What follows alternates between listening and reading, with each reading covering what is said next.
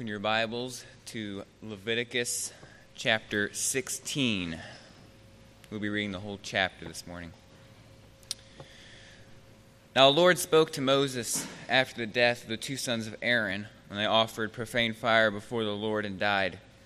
And the Lord said to Moses, Tell Aaron your brother not to come at just any time into the holy place, inside the veil, before the mercy seat which is on the ark, lest he die. For I will appear in the cloud above the mercy seat. Thus Aaron shall come into the holy place with the blood of a young bull as a sin offering, and of a ram as a burnt offering. He shall put the holy linen tunic and the linen trousers on his body. He shall be girded with a linen sash, and with a linen turban he shall be attired. These are holy garments. Therefore he shall wash his body in water and put them on. And he shall take from the congregation of the children of Israel two kids of the goats as a sin offering, and one ram as a burnt offering. Aaron shall offer the bull as a sin offering, which is for himself, and make atonement for himself and for his house. He shall take the two goats and present them before the Lord at the door of the tabernacle of meeting. Then Aaron shall cast two lots for the goats, one lot for the Lord, and the other lot for the scapegoat. And Aaron shall bring the goat on which the Lord's lot fell and offer it as a sin offering. But the goat on which the lot fell to be the scapegoat shall be presented alive before the Lord, to make atonement upon it, and to let it go as a scapegoat into the wilderness. And Aaron shall bring the bull of the sin offering, which is for himself, and make atonement for himself and for his house, and shall kill the bull as a sin offering, which is for himself. Then he shall take a censer full of burning coals of fire from the, from altar before the Lord with his hands full of sweet incense, beaten fine, and bring it inside the veil. And he shall put the incense on the fire before the Lord, that the cloud of incense may cover the mercy seat that is on the testimony, lest he die. And he shall take some of the blood of the bull and sprinkle it with his finger on the mercy seat, on the east side, and before the mercy seat he shall sprinkle some of the blood with his finger seven times. Then he shall kill the goat of the sin offering, which is for the people bring its blood inside the veil, do with that blood as he did with the blood of the bull, and sprinkle it on the mercy seat and before the mercy seat. So he shall make atonement for the holy place because of the uncleanness of the children of Israel, and because of their transgressions, for all their sins. And so he shall do for the tabernacle of meeting, which remains among them in the midst of their uncleanness.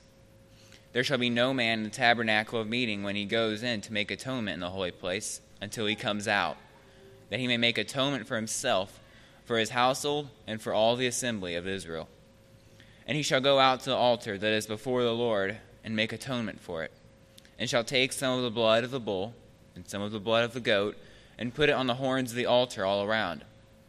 Then he shall sprinkle some of the blood on it with his fingers seven times, cleanse it, and consecrate it from uncleanness of the children of Israel. And when he has made an end of atoning for the holy place, the tabernacle of meeting, and the altar, he shall bring the live goat. Aaron shall lay both his hands on the head of the live goat, confess over it all the iniquities of the children of Israel, and all their transgressions concerning all their sins, putting them on the head of the goat, and shall send it away into the wilderness by the hand of a suitable man. The goat shall bear on itself all the iniquities to an inhabited uninhabited land, and he shall release the goat into the wilderness.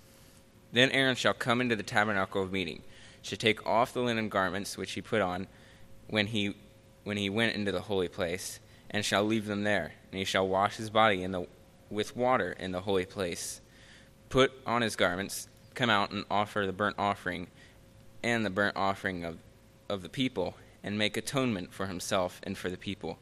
The fat of the sin offering he shall burn on the altar, and he who released the goat as the scapegoat shall wash his clothes and bathe his body in water, and afterward he may come into the camp. The bull for the sin offering and the goat for the sin offering, whose blood was brought in to make atonement for the holy place, shall be carried outside the camp, and they shall burn in the fire their skins, their flesh, and their offal. Then he who burns them shall wash his clothes and bathe his body in water, and afterward he may come to the camp. This shall be, this shall be a statute forever for you. In the seventh month, On the tenth day of the month you shall afflict your souls, and do no work at all, whether a native of your own council country or a stranger who dwells among you. For on that day the priest shall make atonement for you to cleanse you, that you may be clean from all your sins before the Lord. It is a Sabbath of solemn rest for you, and you shall afflict your souls. It is a statute forever. And the priest, who is anointed and consecrated to minister as priest in his father's place, shall make atonement and put on linen clothes, the holy garments.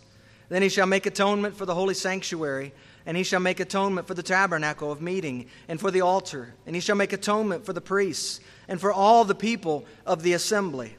This shall be an everlasting statute for you, to make atonement for the children of Israel for all their sins once a year. And he did as the Lord commanded Moses. You may be seated.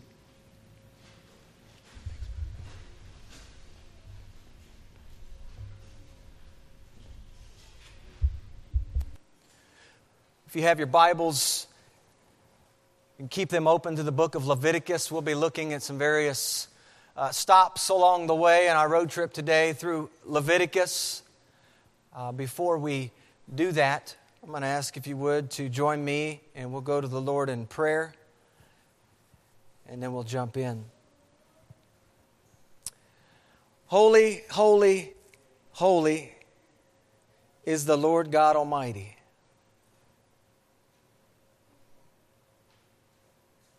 You are worthy to be praised. You are Lord of creation, King of our lives. The song says, You're Lord of the land and the sea. You were ruler and king long before there was time, and King of all kings you will be.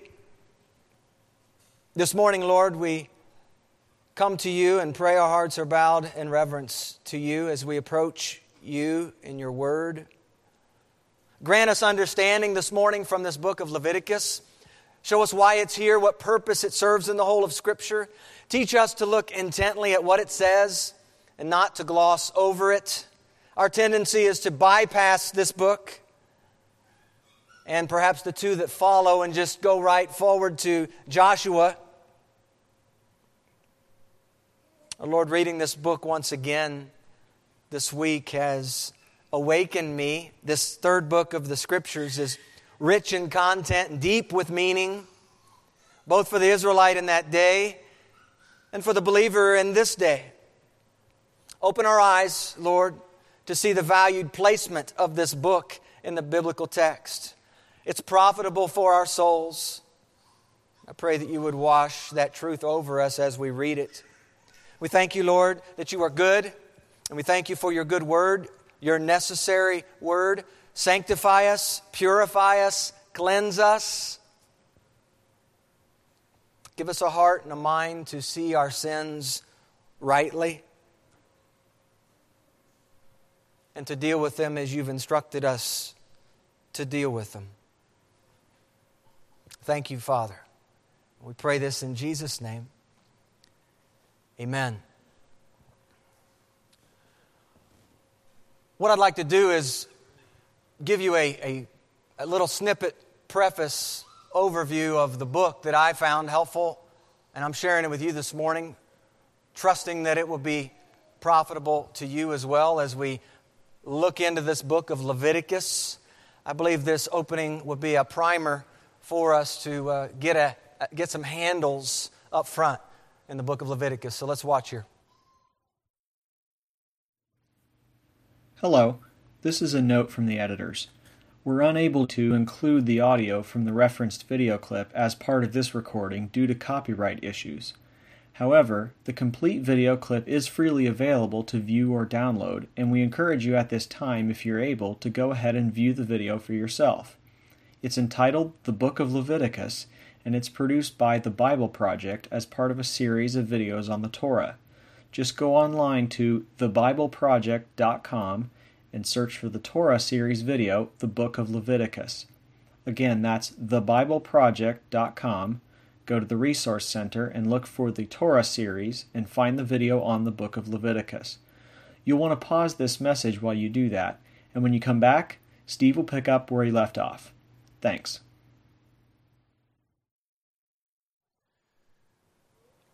Hopefully, that's a helpful intro into the book of Leviticus. I found it very helpful. Uh, a very quick overview. By the way, uh, great resource, parents, uh, it's BibleProject.com. Uh, all their materials on there are free, uh, and they're, they're wanting to, to give and make that available. Uh, from what I understand, two, two guys that are, that are really good artists, and they're drawing much of what you see and talking through the scriptures. So they have several videos on there where you can, as families, read through the scripture together and, and also uh, see it as you're reading through it. So, uh, again, that's BibleProject.com is where you can find that. Um, would recommend you not going there right now, uh, but, but please go there. Uh, I think it'll be a valuable resource for you. So, we have the book of Leviticus. And I know it's been touched on and talked about, but out of the 66 road trips we make through the scripture, if I was to ask the question, the most difficult, the hardest read, I'm fairly certain this would be either the top or right near the top of the dip, most difficult to read in the scripture. Amen? Anybody else raise their hand on that one? Leviticus is a tough one? It's a tough one. But when we have gone through and have an understanding of Genesis, when we've gone through and have an understanding of Exodus, and then we arrive at Leviticus, Leviticus makes a whole lot more sense. It continues the story from where Exodus left off. Leviticus, it's really the idea, the, the, the book of the Levites. So we have Genesis, this uh, ruin of Israel. Sin enters the picture. We have Exodus, the redemption of Israel, where we have this great exodus, this great rescue from the land of Egypt. And we have Leviticus, which really in many ways, speaks to the life of Israel. The life of Israel. Living as a nation before a holy God. The community of God's people are given instructions here in this book on how to draw near and approach a holy God. How does sinful man approach a holy God? Really, that's one of the big questions. How does sinful man approach a holy God? I love the illustration of the sun, the power of the sun. And when something gets close enough to the sun, what happens to it? Sun is a good thing, right? We like the warmth of the sun. But get too close to it or get too much of it, it can be dangerous. It's a great illustration and example of our holy God. He is a good God. But He's called us to approach Him and draw near to Him in a certain way. Leviticus teaches us what it looks like not only to draw near to God, but to remain, or to use New Testament terminology, to abide in His presence. The, the idea here is not what does it take to approach Him. The idea here really is more what does it take to abide. We, we don't just want to approach Him on a given day. We want to abide in His presence. Amen? Don't we? I do. I hope we all do. We want to remain in His presence.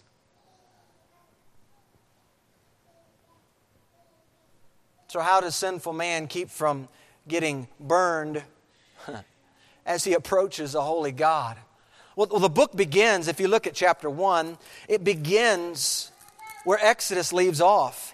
Exodus 40 35 says Moses was not able to enter the tabernacle of meeting. He was not able.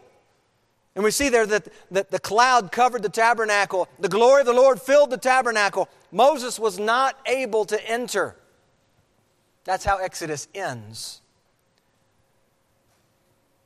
And we see chapter 1, verse 1. Now the Lord called to Moses and spoke to him from the tabernacle of meeting. He, he's getting these words from God, whose presence is in the tabernacle. Moses, hasn't been able to enter yet. He's hearing from God, from the tabernacle. So much of what follows in the 27 chapters of Leviticus are words that are direct from God. You know, out of all the books in the Bible, this was interesting as I was looking at this and studying a bit this week. This is one book where we have a significant amount of words direct from God Himself. God is speaking to Moses, and He's having Moses share some things with Aaron and his sons. He's having Moses share some things with the children of Israel. But what we see in large part in Leviticus are direct divine words. God is speaking. So, what we have here, I know we had a little bit of a structure put up on the board through the video, but to walk through this particular book, the first seven chapters, we see a significant number of sacrifices, right? Uh, different sacrifices that the people were called to be making and offering to this holy God.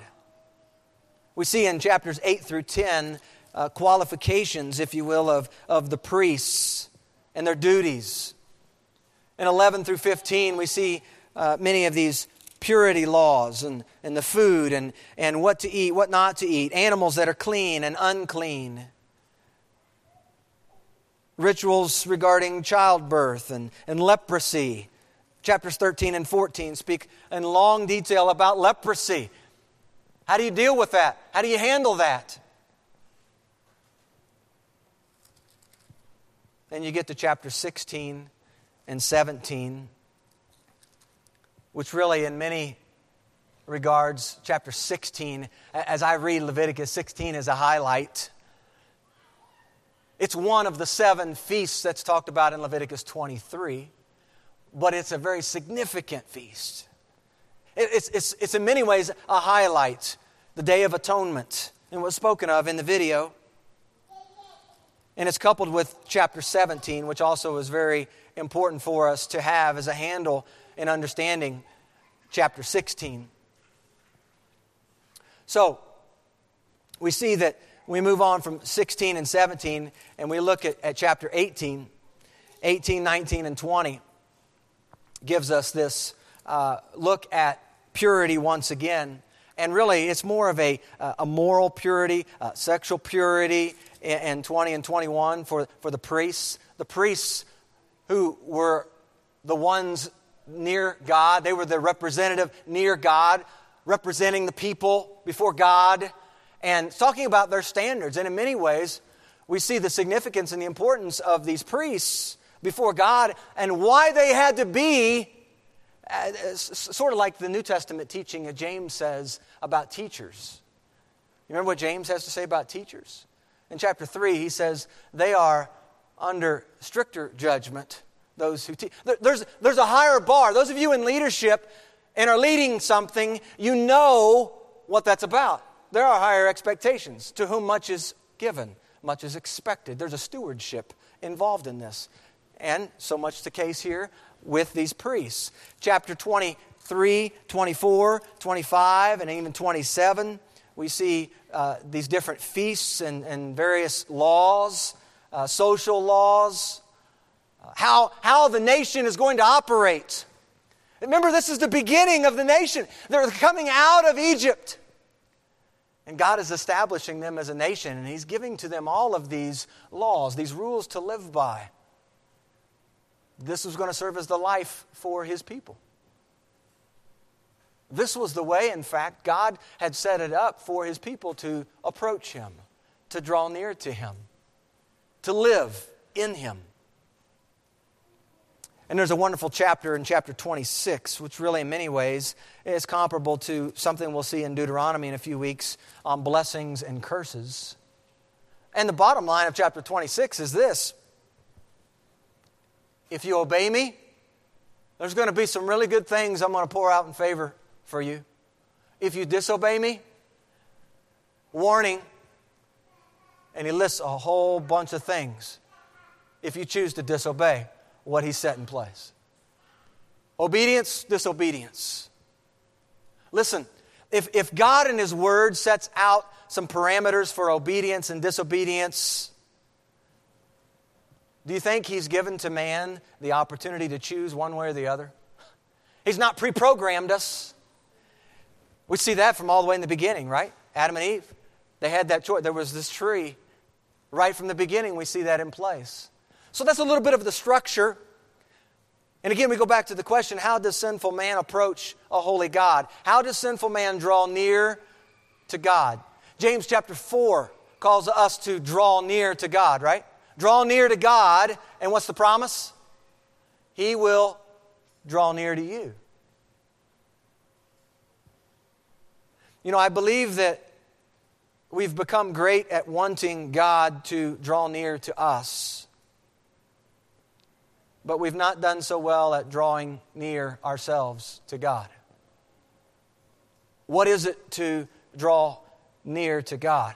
As we take a, a brief road trip through this book of Leviticus, I'd like to keep that question before us. How is it possible to draw near to such a holy God? What's called for in this particular book to help us draw near? I think it begins on the premise that we serve a holy God. We've got to begin there. We, we serve a holy God. You know, on here, hopefully you, you picked up that idea of His holiness, His pure and powerful presence. The God that we serve is holy by nature. He's pure, He's set apart. There is no one like our God. In the beginning, God created the heavens and the earth. His character is without blemish. He's set apart in a class all his own. Who among the gods is like you, O Lord? There is no one like our God. Now consider that his holiness does not make room for sin. Because he's holy, sin has no place in God's presence. Sin must be punished. We saw on here what that punishment for the people of Israel, what it looked like. This process. But the idea of seeing sin forever gone from his presence, we see when we get to the book of Revelation we see a new heavens and we see a new earth. We see no more sin. We see no more pain, no more crying, no more sickness. You see, those who make a pattern here of sinning, profaning the name of God, disobeying the commandments of this holy God, they will be, the Bible says, left out of this kingdom of God's. So, understanding up front that the God of the Bible as a holy God is significant to how we approach Him. We must get that right up front. He's not someone you just treat lightly. It's holy, holy, holy, Lord God Almighty. Worthy is your name.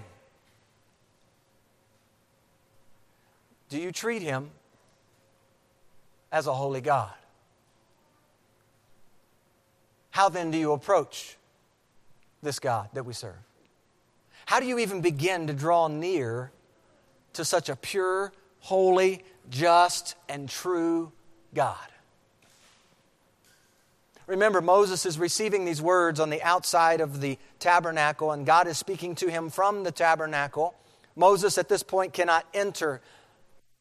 And I, appreciate the point that's brought up in this video Exodus leaves us with Moses on the outside of the tabernacle. He cannot enter. So, Leviticus then picks this up. Leviticus then is the book that's going to show the child of God how to enter into the presence of this holy God.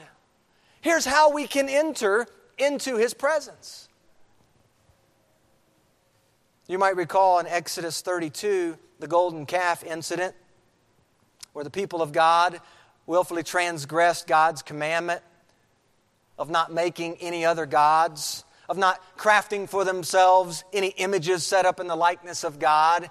You remember back in Exodus chapter 20, after the commandments are given, and the people say yes to God, and they say, Yes, we're going to obey all of your commandments, God.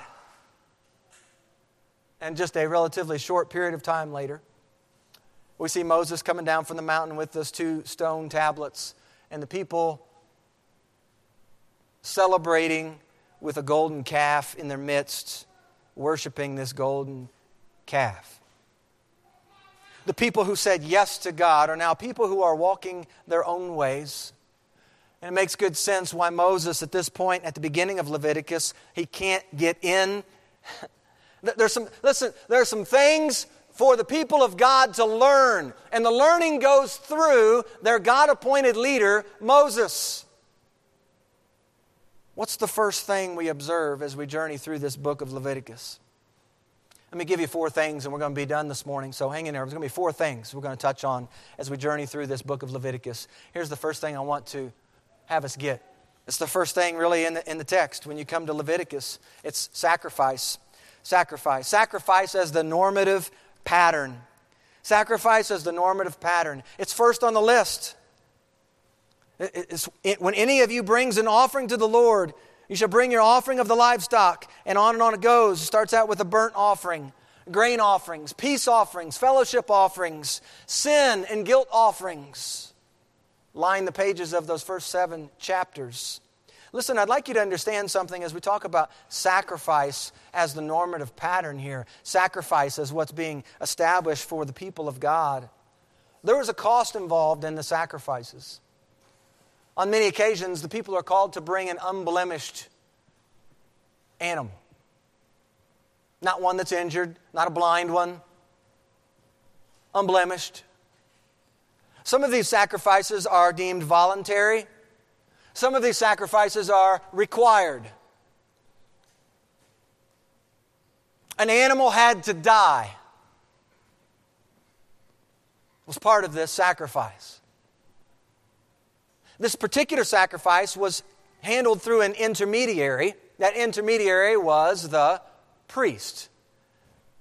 The animal would be brought to the priest, and the priest would be the one to sacrifice the animal on behalf of the person or the people of God. As we saw in here, I love the, the simplicity in which they broke this down.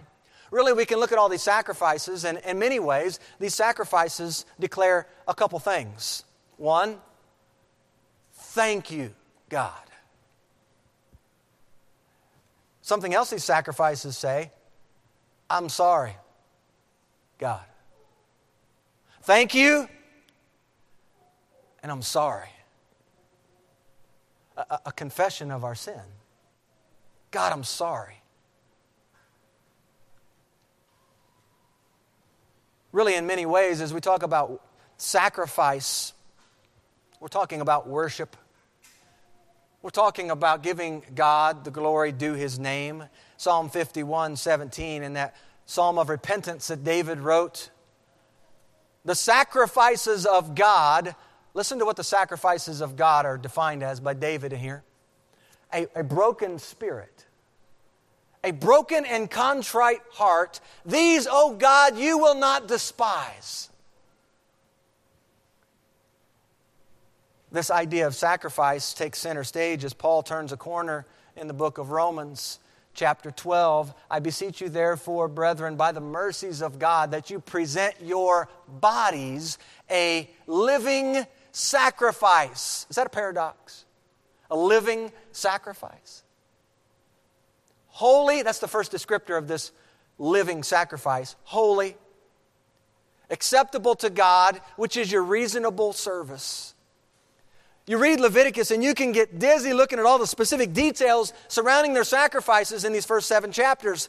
God is speaking to Moses to pass along to the children of Israel, just like when God instructs Moses about the construction of the tabernacle. I was thinking about this.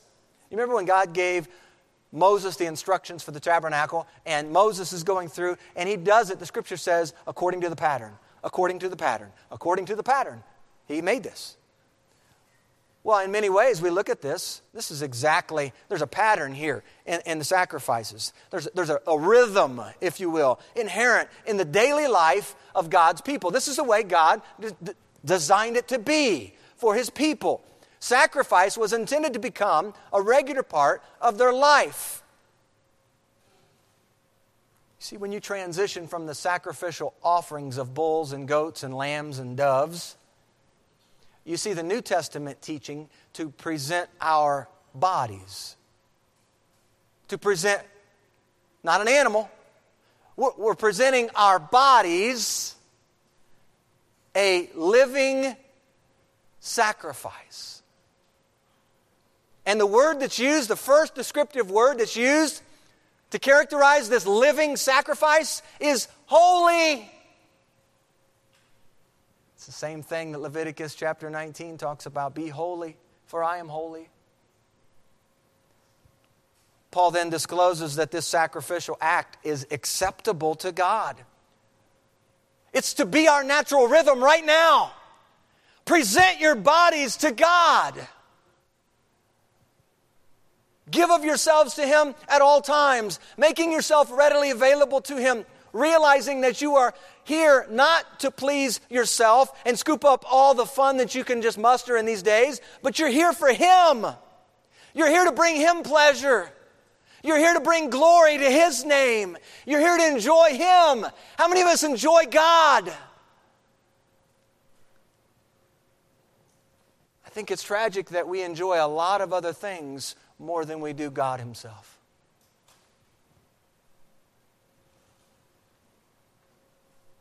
You keep on going in the book of Leviticus, and you see that God takes seriously those entrusted with representing Him. Here's the second one. We talked about sacrifices. Here's number two. A priesthood of believers is God's plan for you, too. A priesthood of believers. And we see this in chapters 8 through 10 and also in 21 to 22 as it's describing qualifications for the priest being set apart. It talks about you know, the beginning stages of the priesthood, what it looked like, the morality that was expected of the priests. If you turn backward to Exodus 19, the people of God are at the base of Sinai, and Moses is getting a word from God at the mountain. Listen to these words in Exodus 19 4, 5, and 6. God says to Moses, You have seen what I did to the Egyptians and how I bore you on eagle's wings and brought you to myself. Brought you to myself. This is what God does, by the way, in salvation. He brings us to Himself by grace. Keep reading. Now, therefore, if you will indeed obey my voice and keep my covenant, then you shall be a special treasure to me above all people for all the earth is mine. Who's the earth belong to? God. Verse 6, here it is. And you shall be, this is what you're this is God's plan for his people. You shall be to me a kingdom of priests and a holy nation. You shall be to me a kingdom of priests and a what kind of nation? A holy nation. Now, there's something to be said here, no doubt, about God's leaders. God expects his priests to be holy. Leadership by example, no doubt, is implied. But I do believe Leviticus is teaching us about the priesthood, what it was, how it was operating, how God established it, and the purpose for putting it in place. We learn about the priests from the tribe of what? Levi, right? the, the, the, tribe of Levi, one of Jacob's sons. This is the priestly tribe. Aaron and his sons have the initial responsibility to serve as priests. But we need to understand something. This priestly idea is not reserved for the pastor, it's not reserved to have someone operate as solo priest today overseeing a flock. The priestly idea from God's word is that his people would serve him as priests, that his people would represent him to the nations around them. Pastors and teachers, if we keep reading in the Bible, in Ephesians chapter 4, it tells us very clearly that pastors and teachers have been given to the church by God to equip the saints for the works, for ministry in the body. They don't do all the ministry, but they do what they can to help equip others to serve and minister effectively. Peter says it this way in his first epistle, chapter 2, verse 9. Love this. But you are a chosen generation, a royal priesthood. There's the, there's the descriptor. A royal priesthood, a holy nation, his own special people. Why? that you may proclaim the praises of him who called you out of darkness into his marvelous light. We are who we are not because of what we've done. And Deuteronomy will tell us that in just a couple, a couple books. He's going to tell us that very thing about the establishment of his people. It's not because of who you are. Let's remember, it's not because of what we've done. It's not because we were just brought up in a, in a godly family that, no. He's chosen us, a chosen people, a royal priesthood, that you may proclaim the praises of Him who called you out of darkness into His light. You see, the, the people that he set apart and called, He's got a certain job for us to be doing, doesn't He? To be declaring His praises. For what? It goes back to the sacrifice idea of thanking Him. Do you thank Him each day for the salvation that He's given to you? We're to be declaring His praises. Declaring His praises because He's called us out of darkness into His light.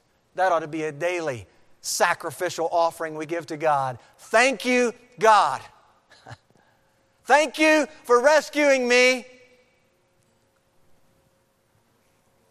Listen, the, the priests were to be holy. They were approaching God on behalf of the people. And as such, they were God's representatives before the people to teach and instruct.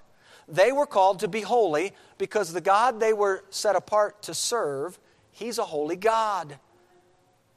Leviticus 19 2, God says to Moses, He says, Speak to all the congregation of the children of Israel and say to them, Listen, this is, this is where it's directed to all of the children of the congregation of Israel. You shall be holy, for I, the Lord your God, am holy. Is that an instruction for Moses only? No. Is it an instruction for Aaron only as the priest? No. The instruction given is for the entire congregation. Be holy. For I, the Lord your God, am holy. Leviticus spends a great deal of time on the priesthood, and for good reason. If we're not careful, we might miss this. Uh, the priesthood as a means of being set apart to God, to, to live for Him, to serve Him, pursue holiness in your life, that's not something relegated to the priest or pastor today, but it includes you all in Christ Jesus. It's this priesthood of believers idea. God desires, listen, He desires that you represent Him. Here's the New Testament word ambassador. You are an ambassador for the Lord Jesus Christ to the world around you? Have you seen yourself in this priesthood of believers? Have you embraced the call to be holy simply because God commanded it? Look with me for just a moment before we move on to number three. If you have your Bible, turn, turn to first, back to 1 Peter. Uh, there's some really good things here in 1 Peter chapter 1 starting in verse 13. Therefore, gird up the loins of your mind, be sober, and rest your hope fully on the grace that's to be brought to you at the revelation of Jesus Christ. As obedient children, listen, not conforming yourselves to the former lusts, as in your ignorance, but as he who called you is holy, you also be holy in all your conduct. Why? Because it's written. It is written. It is written. What's that do? It takes us backwards. Takes us backward where? Takes us backward to the Old Testament. Takes us back. Peter is pointing us backward to Leviticus chapter 19. For it's written, Be holy, for I am holy. And if you call on the Father who without partiality judges according to each one's work, conduct yourselves throughout the time of your stay here in fear. Remember, we serve a holy God. We ought to be living in reverence of this holy God knowing that you were not redeemed with corruptible things like silver or gold from your aimless conduct received by tradition from your fathers. But here it is, 19, but with the precious blood of Christ. This is what you were redeemed with the precious blood of Christ, as of a lamb without blemish and without spot. Just rich with Levitical priestly imagery right there in, in 1 Peter chapter 1. So we have sacrifice, we have this idea that you're included in the priesthood of believers, right? What else do we learn about approaching this holy God? How do we draw near? Here's the third thing obedience is required. Obedience is required. We see this very clearly. I'd like you to turn, if you will, to, to Leviticus chapter 10. Leviticus chapter 10 is sort of a somber note in the book. And we see here in, in Leviticus chapter 10. Hold that for just a moment. I want to preface it by pointing out what happened in Genesis. And that's when Adam and Eve sinned in the garden. Would like to ask whether you remember that next scene. The next scene in that Genesis account. Remember, they're walking along and they hear, it says that they hear the sound of the Lord God walking in the garden in the cool of the day. Remember that? Adam and his wife, they hid themselves from the presence of the Lord God among the trees of the garden. Why were they hiding, church? They disobeyed, right? They disobeyed what God had specifically told them not to do. Don't do this. And you know, disobedience has a way of drawing us away from God, doesn't it? We, we have this tendency when we're disobeying of wanting to hide ourselves from God. See, drawing near to a holy God will be nothing more than word speak if you're living a life of disobedience to His Word. You aren't going to want to approach God when your life is patterned by sin.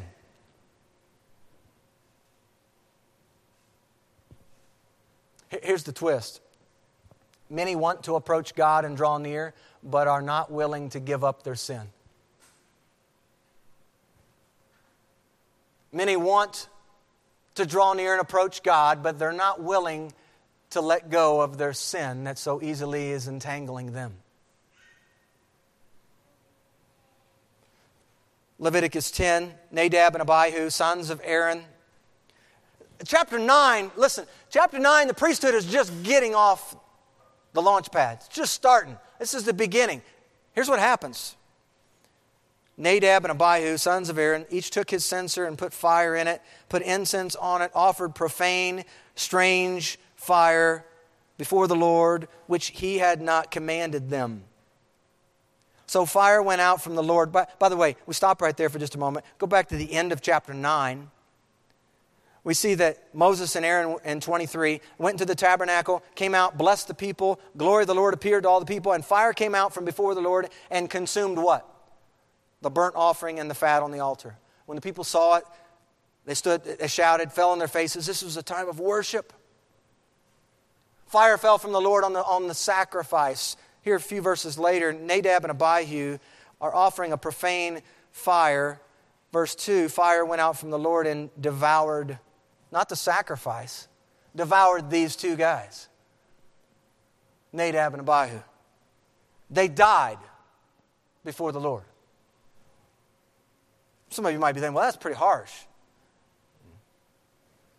Well, verse 3 says Moses then speaks to Aaron. Remember, let, let's, let's, let's, get a, let's, let's add a human element here, can we? These two young men that died were Aaron's sons. Dads, you have sons here? Your two sons are gone.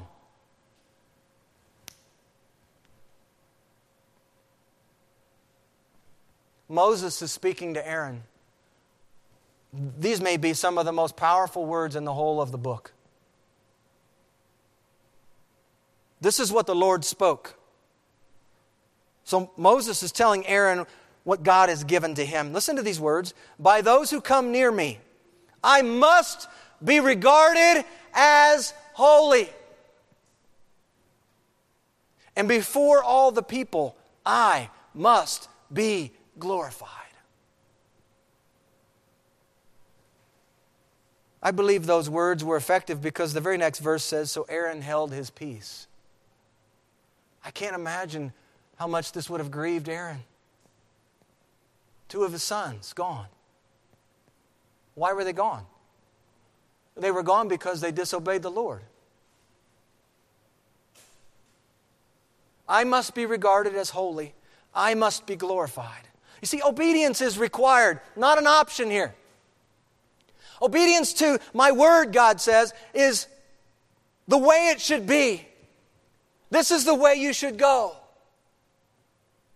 Approaching the God of heaven is predicated on obedience, doing what He says. We'll talk about what it is to approach Him, what it is to draw near to Him. Some of us like the idea, but we have no desire, intent to obey what He has to say right here. Guess what? We can't have it both ways. He's a holy God. And it's not like He hasn't given to us exactly what's needful. What do we need to do? What do we need to go? He's given a blueprint for the life of the nation. He's drawn up this is what you need to do, this is where you need to go. Hey, I've got a, a pillar of cloud and a fire by night, and I'm leading the way. When I move, you move. Hey, priests, here's what I've got set up for you. Here's what you're to wear. Here's what you're to put on. Here's what you're to do in terms of sacrifice. Do it this way.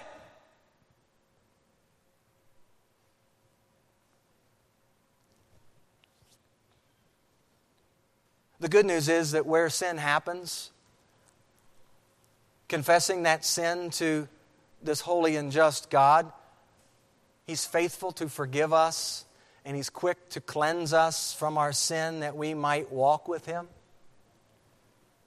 Do you treat Him, do you treat His Word with casualness? It's by God's grace that He allows us even to come into His presence. Amen? His grace not only saves us, but makes possible our daily abiding in Him. It's a gift. So, sacrifice as the normative pattern, priesthood for all the believers, obedience is necessity, not an option to approach God, remain in Him. Here's the last one, and that is uh, feast on God's kindness, sort of a play on words here. Uh, feast on God's kindness. And uh, turn your attention to Leviticus 23. And when you turn to Leviticus 23, you see a list of uh, seven feasts. Begins, actually, it's prefaced by the Sabbath, which is really a reference back to Exodus 20. Commandment number four. Remember the Sabbath to keep it holy, right? So we have the Passover, and the emphasis here being upon this Passover lamb. You remember the story back in Exodus, the 10th plague. It was referenced this morning during the Lord's Supper time, the Passover, the killing of the firstborn. Really, in many ways, the Passover is an emphasis for the people of God um, upon the sacrifice that was being offered. And the sacrifice that was being offered was going to be Christ. He was the one that was going to come and offer a sacrifice. But in some ways, too, the Passover was a recognition of what we see in the New Testament um, of being saved from wrath, saved from the wrath to come. Think about that element of the blood over the, uh, the lintel and the two doorposts. And then when the, the avenger of death comes through during the night and sees the blood, he's going to pass over your house and spare you from death. See, in some ways, the Passover is, is really a recognition of being saved from the wrath of God. What saves you from that wrath? It's the blood. Well, the next day really was a, a, continuation. It was the feast of the unleavened bread. Leaven in the scripture oftentimes is a reference to sin. And so, unleavened, it was with, without uh, yeast, uh, leaven. This was uh, a feast that was celebrated. Uh, the people were quick to leave Egypt, right? And so they didn't have a whole lot of time. It was kind of a to go meal, if you will. Uh, they had to get out of town and they plundered the Egyptians, okay? But we think about the Feast of Unleavened Bread. I want you to think about this concept of without sin because really Christ serves as the Passover lamb. Christ is without sin. And the Bible says in 2 Corinthians 5:21 that God made him who knew no sin, Jesus, to be sin for us that we might become the righteousness of God in Jesus. 1 Corinthians chapter 5 verse 7 Paul is speaking there, and he actually references Christ, our Passover, was sacrificed for us. So, what do we think of when we think of the unleavened bread? I want you to think of these, these feasts as direct connections to Christ. Something that Christ has already done and performed, something yet to come. The unleavened bread is a remembrance of the death of Christ, our sinless, spotless Passover lamb, the one who was without sin, the one who died for us. then there's the first fruits that comes next in the text. And this was to take place the day after the Sabbath, which is interesting because the day after the Sabbath in the day of Jesus was Sunday. The day after the Sabbath is Resurrection Day. When we think of first fruits, we ought to be thinking about resurrection of Christ. The first fruits, the resurrection of Christ. And we can read about the first fruits of Christ in Corinthians 15, that great resurrection chapter. Okay? The first fruits. It's interesting that that, that particular sacrifice uh, and that festival, that feast, they were to bring sheaves of grain and they would bring them to the priest, and the priest would wave these sheaves before God. And it was a symbol, symbolic gesture that, of this was acceptable before God. And in the same way, we think about Christ and we think about what his resurrection is and what it represents and how his resurrection was really the seal. It was the, God was, God was saying, I, I am accepting what my son has accomplished at the resurrection. We see sacrifice, feast number four, is the Feast of the Weeks, or what we know as Pentecost. 50 days from the first fruits feast and Pentecost in the scripture is grounded and rooted in Acts chapter 2. Acts chapter 2, I hope there's lots of radars that go off when we say Acts chapter 2, because there's a lot that happens in Acts chapter 2. When you think of Acts chapter 2, I want you to think about the arrival of the Holy Spirit. And Christ and God the Father are tag teaming the arrival and the sending of the Holy Spirit on the scene in Acts chapter 2. The day of Pentecost. Remember when all the people gathered in in Acts chapter 2, Spirit lands, tongues of fire on the people, and they're talking in strange tongues and languages, and Peter stands and gives his message. That's Acts 2. That's day of Pentecost. One other important note on the Pentecost, as we think about its connection to Christ, is the connection to the church. It's the birth of the church. So, those first four feasts really are feasts on the calendar that happened in the springtime. And then there's, a, there's about a four month gap there between that last feast, Pentecost, and the next one that comes in the fall, and that's the, the, the Feast of the Trumpets. The Feast of the Trumpets.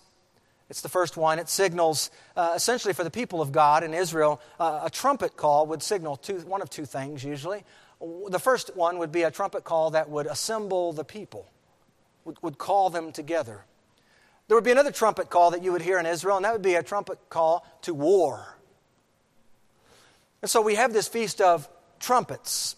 Now, what's interesting is that these last three feasts that are described in, in Leviticus 23 are all pointing to something yet to come as it relates to connecting to Christ. Okay? So the trumpets, hopefully, hopefully when you think of a trumpet, hopefully you know your Bible well enough to understand that trumpet is associated with the second coming of our Lord. We're going to be coming with the clouds and the trumpet sound. Thessalonians 4 talks about that. The trumpet, Matthew, uh, Jesus in Matthew's gospel talks about he's going to come and there's going to be a trumpet heard. The sixth feast talked about here is the Day of Atonement. That's the one that we read the text from this morning in Leviticus 16. This was a sober minded day. This, was, this particular feast stood out. That's why I said earlier Leviticus 16 is really, really important for us to grasp. This day of atonement, sober minded day, where the children of God afflicted their soul. There's three things that went on on this day. They afflicted their soul. They afflicted their soul. Th- this particular day was a remembering of my sin before a holy God. And it was also an understanding that my sin is being atoned for. It was being completely covered. It was being completely taken care of. Because you see, on this one day a year, it says in Leviticus 16 30, this was to cleanse you, that you may be clean from all your sins before the Lord. This day of atonement was also a day of rest.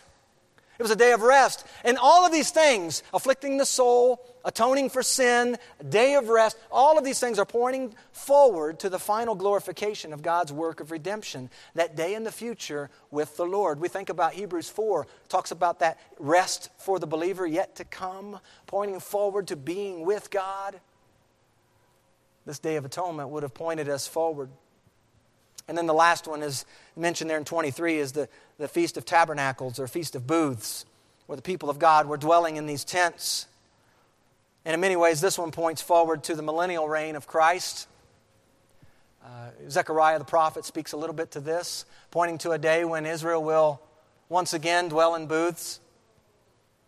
But really, in many ways, this is a reminder feast of the people on their journey out of Egypt.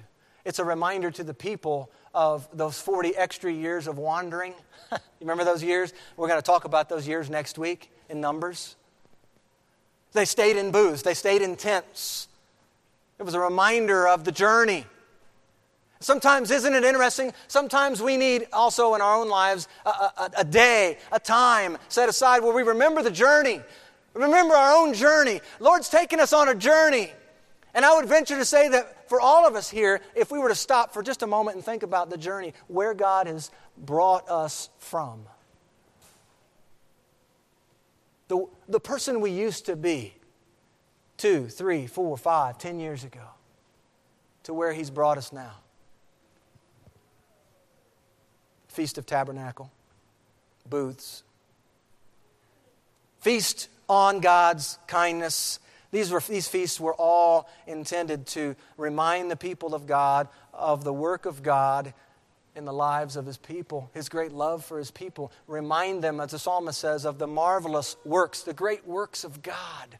What has God done? The history of God in the lives of his people. All these laws and rituals and purity and clean and unclean. This was a way of living for God's people.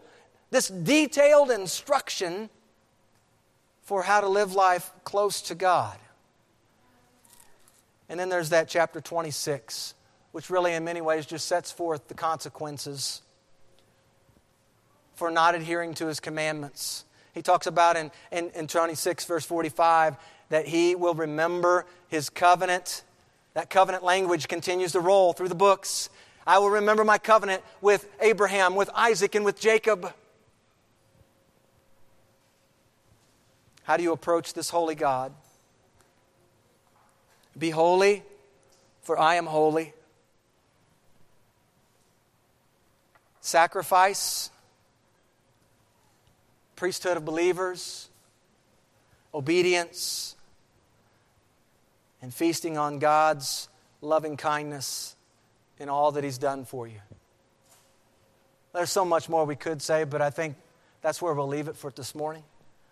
This road trip is, I'm hoping, through the book of Leviticus, helpful on one hand, hopeful for you as you continue in your own reading and, and will be a, a, a helpful preface to where we're going to be next week. And I want to leave you with this and we'll close. Look at the beginning verse of Numbers chapter 1. Now the Lord spoke to Moses in the wilderness of Sinai in the tabernacle of meeting. In. You remember at the beginning of Leviticus, Moses can't enter. As we open the page, of the book of Numbers, God is speaking to Moses in. You see, the way has been made possible now for their entering. And we've talked about what it is to approach a holy God. That was the book of Leviticus. How do we draw near to this holy God? Friends, that invitation is still open for you all today. It is possible to draw near by His grace, the power of His Holy Spirit, to draw near to this holy God. Holy, holy, holy is the Lord God Almighty, who was and is and is to come. Amen. Let's pray. Lord, thank you for your goodness and thank you for this study in Leviticus. Lord, it's been so helpful and instructive for me personally, and I pray for this church as well. I pray, Lord, we have a better handle on this book as a whole and Lord, it would encourage us to see the connect points with Christ the gospel thread, as we've been talking about in these studies. Oh, that's rich in gospel themes. We thank you for Christ, our Passover, who in himself took our sins, bore them at the cross, three days later was raised. Father, it wasn't long after that when your Holy Spirit was sent. And now we are in the middle of what we know as that church age, and we are awaiting the return of your Son once again. Lord, we look forward to that trumpet blowing. We look forward to be in your presence, to see you as you are, to be with Jesus. Lord, in the meantime, may this people be found holy and faithful and true to you and to your word. May it be our desire to walk in obedience. May we present our bodies a living sacrifice, holy, pleasing, acceptable to you. May we understand that this idea of the priesthood of believers is not just for leaders in the church, but it's intended for every single one of us who name the name of Christ. And Lord, I pray that we would continue to feast on your loving kindness toward us as you've shown us yourself through your Son. You've shown us yourself through your Word. You've shown us yourself through your Holy Spirit. You've given the truth of your Word to us. Lord, you have shown yourself in the course of history. I pray we be a people that feast on your goodness and remember you and what you've done always. Thank you, Father, for being our Father in heaven, for being our rock upon which we can stand, our strong tower. In Jesus' name we pray. Amen.